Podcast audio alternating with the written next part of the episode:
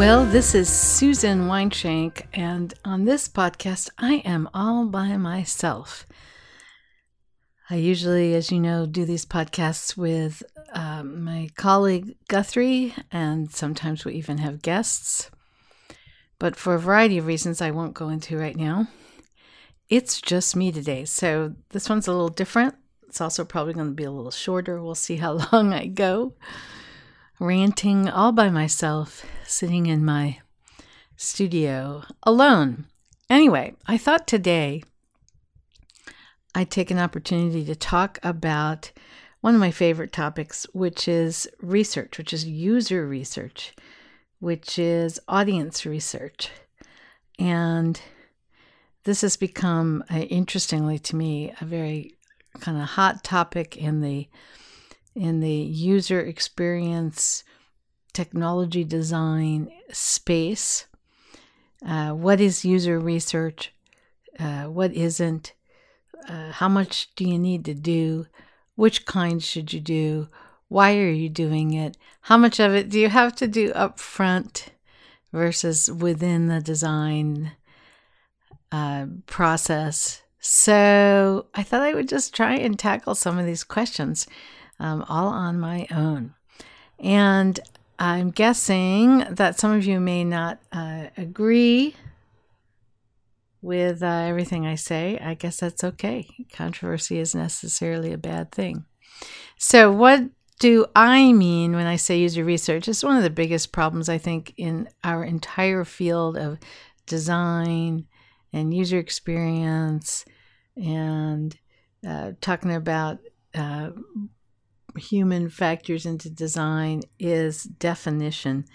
Um, so, what I'm going to be talking about here when I use the term user research is the work that you need to do if you are designing something, whatever that something is, whether it's a, digital product, a physical product, a service, a process, a physical space, whatever you're designing.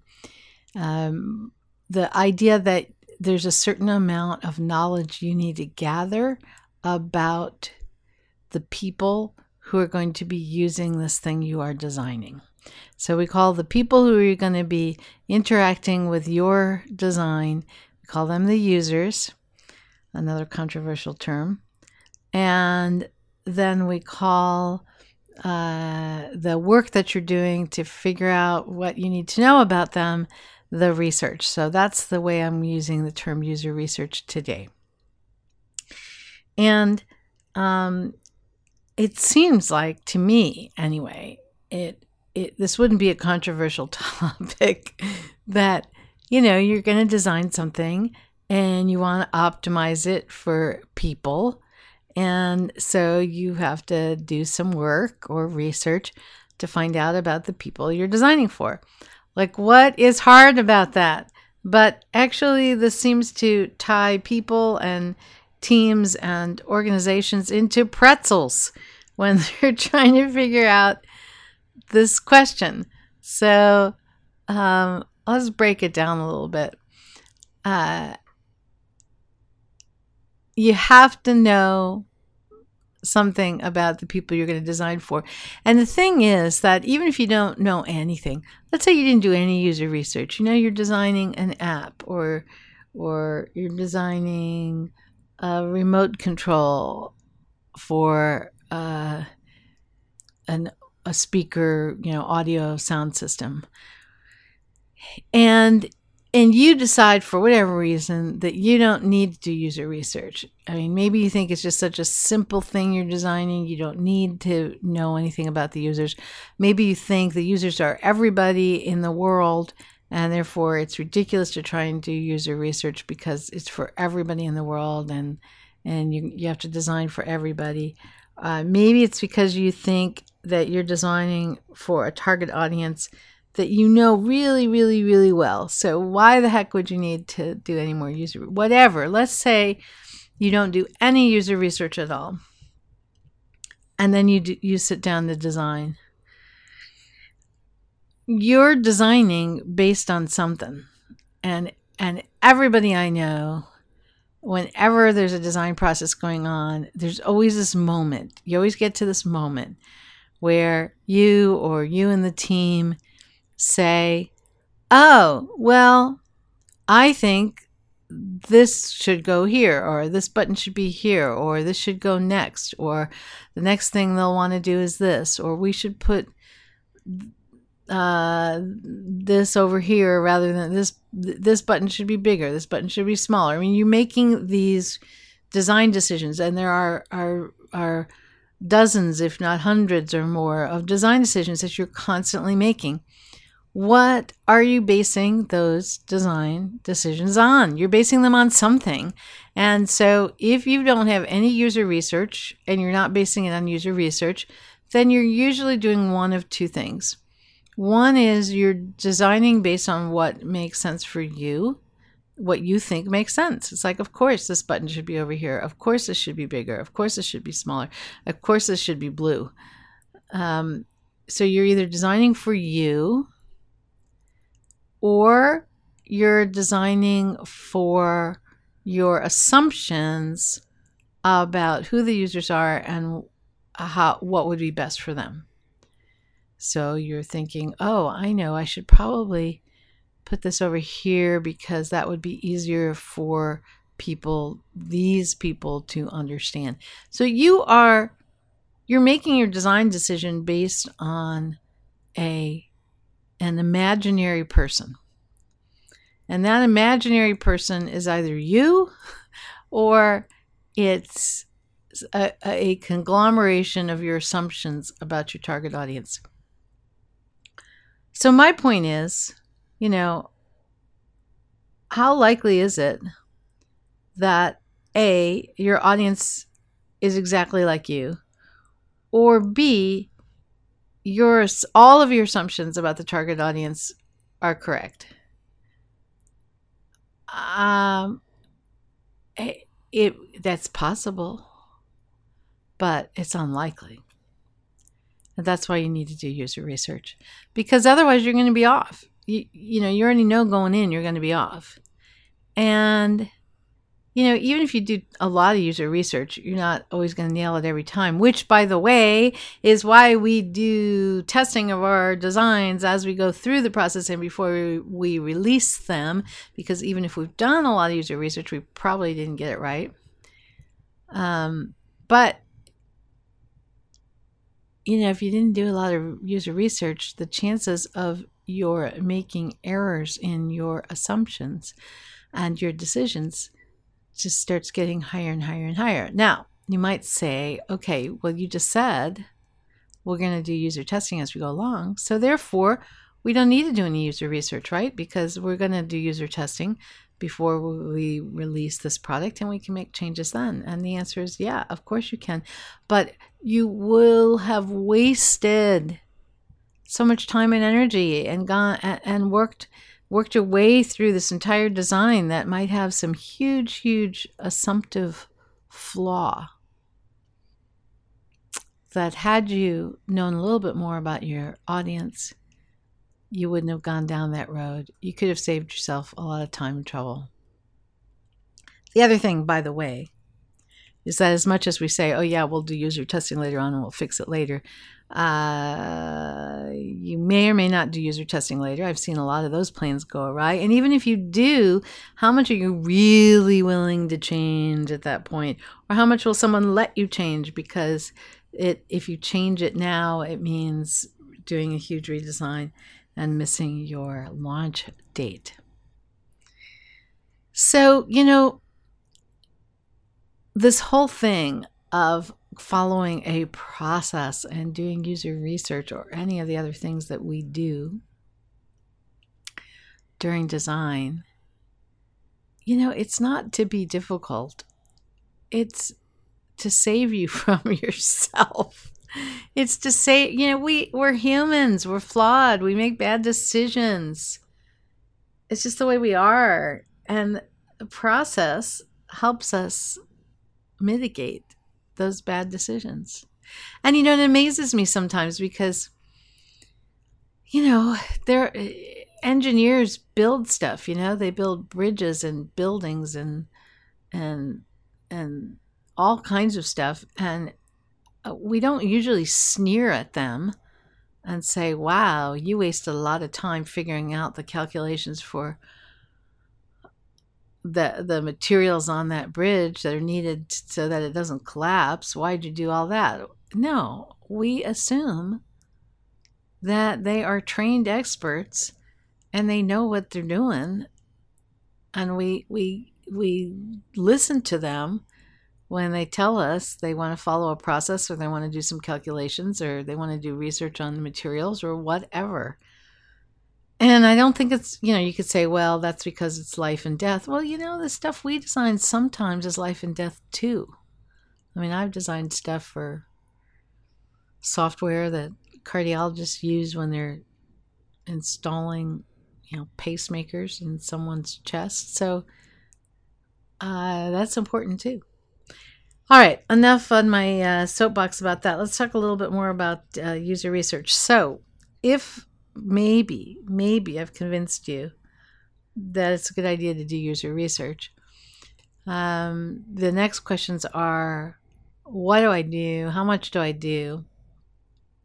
And you know, uh, user research can be endless. And I think that's why it gets a bad rap sometimes and why people say, no, we're not doing any user research up front because you, you know, if you did all the user research you probably could and should do just from a point of view of, of having enough knowledge, I mean, it would go on for a long, long, long time. And then when you're all done, you could do design based on that user research and you'd have a great design. But no one is usually willing to have user research take that long. So, you know, you have to you have to decide how much time do we have to do user research? What's our budget? And given this particular project, which kind of user research we should should we do? So let me give you some examples. Let's say you're designing a, a complex piece of software. You know, it's like something like a decision management software for a very particular audience doing a very particular task. If you don't know what is the best way for people to do that task, then that's what you need to focus your research on would be task flow. Uh, or let's say that you are um, designing uh, an app and you want to make sure that people are motivated to use it. And the tasks themselves are really simple. So it's not really a question of, you know, what should the task flow be because there's like two or three steps. So that's not hard. But the question is will people use this? And is there something we can do to really get people to use this? Okay, well, so then you need to do a different kind of user research because instead of task flow, because that's simple, what you need is an in depth user interviews to understand what may or may not motivate this particular target audience to even want to use this product. Uh, so, the type of user research you do, whether you do task analysis to decide on the task flow, whether you do in depth user interviews to decide on motivation, whether you do user group analysis to decide on who are the most important users you should be designing for, whether you write use, high level user stories or scenarios to make sure that you are designing for the most important things that you want people to do and that they want to do. Uh, all I mean, there's so many different kinds of user research, and it's all good and it's all valid. It's just that some are more important than others for your particular product and and whatever it is you're designing. So the first thing you need to do is just decide given what we're going to be designing, what is it we do and don't know about the users? What do we assume we know? What do we assume we don't know? Uh, which of those things are likely to really make us go off track?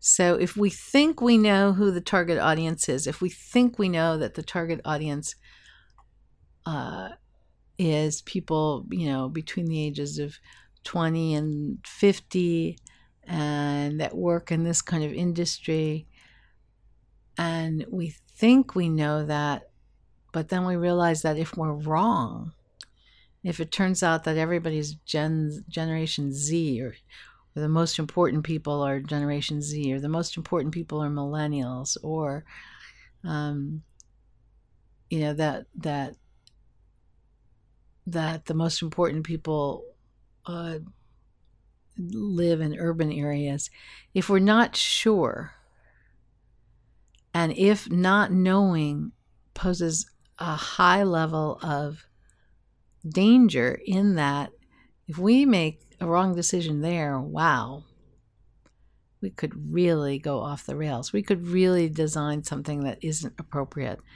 That's that's the place you focus your user research. So you need to decide on what is it you don't know and what are the risks for not really knowing. What are the risks for making assumptions about the target audience, their age, their attitude? What are the risks about making assumptions about what the most important uses of this product are?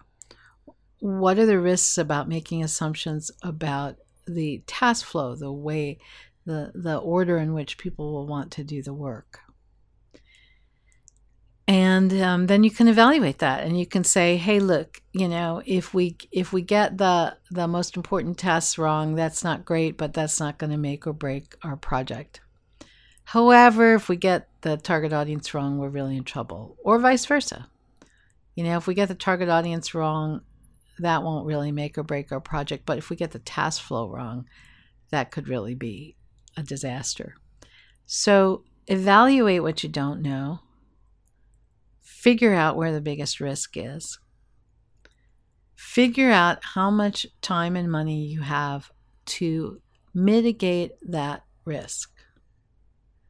You know, if we don't know really what the task flow is and we design this and we design it according to a task flow that doesn't make any sense to the true target audience, we're, we're going to, you know, we we're going to have to redesign the whole thing. Or we're going to uh, lose, you know, 20% of our market share, or we're going to lose 30% of sales uh, in the first year, uh, or we're going to delay our launch by three months. I mean, just figure out what is the danger. And if you want to, I mean, one of my favorite things to do is return on investment calculations. Figure out what the cost of that is. So, for example, you might say, you know, it's going to take us it's going to take us 3 weeks and $15,000 to do a thorough task flow analysis with representative users and document that so that we can turn that into uh, our design. So three weeks and $15,000. Now, if we do that, if we take the three weeks and we spend the $15,000, it's going to uh, potentially save us three months and $100,000.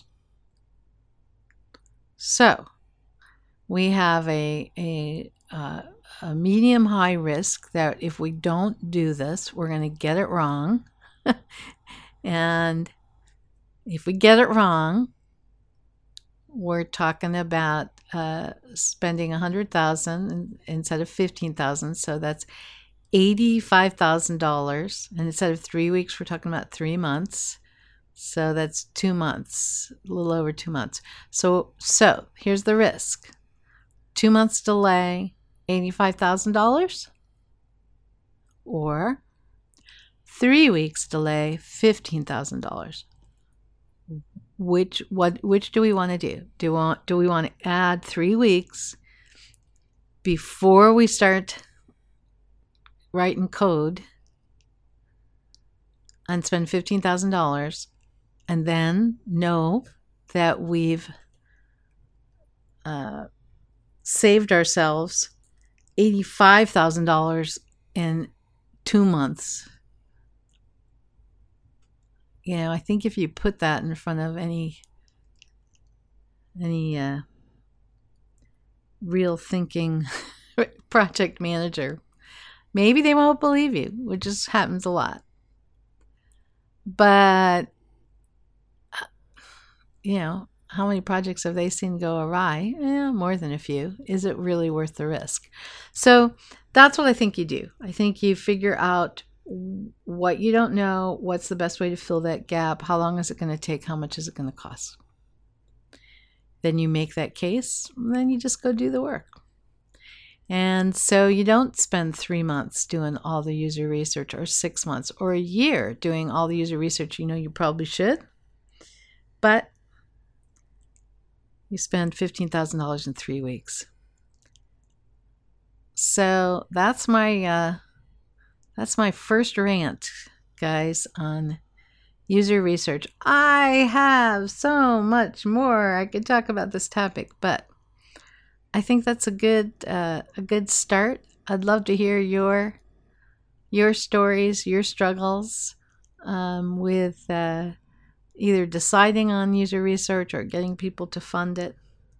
And I'm sure we'll talk more about this topic at another time.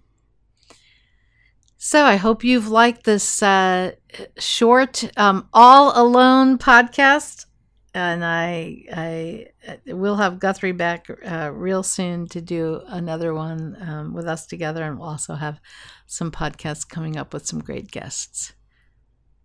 And if you want to learn more about um, user research, by the way, um, we do have some uh, online video courses, and we teach some workshops on user research, and we'd be glad to help you out. You can reach us at uh, www.theteamw.com. Thanks for listening.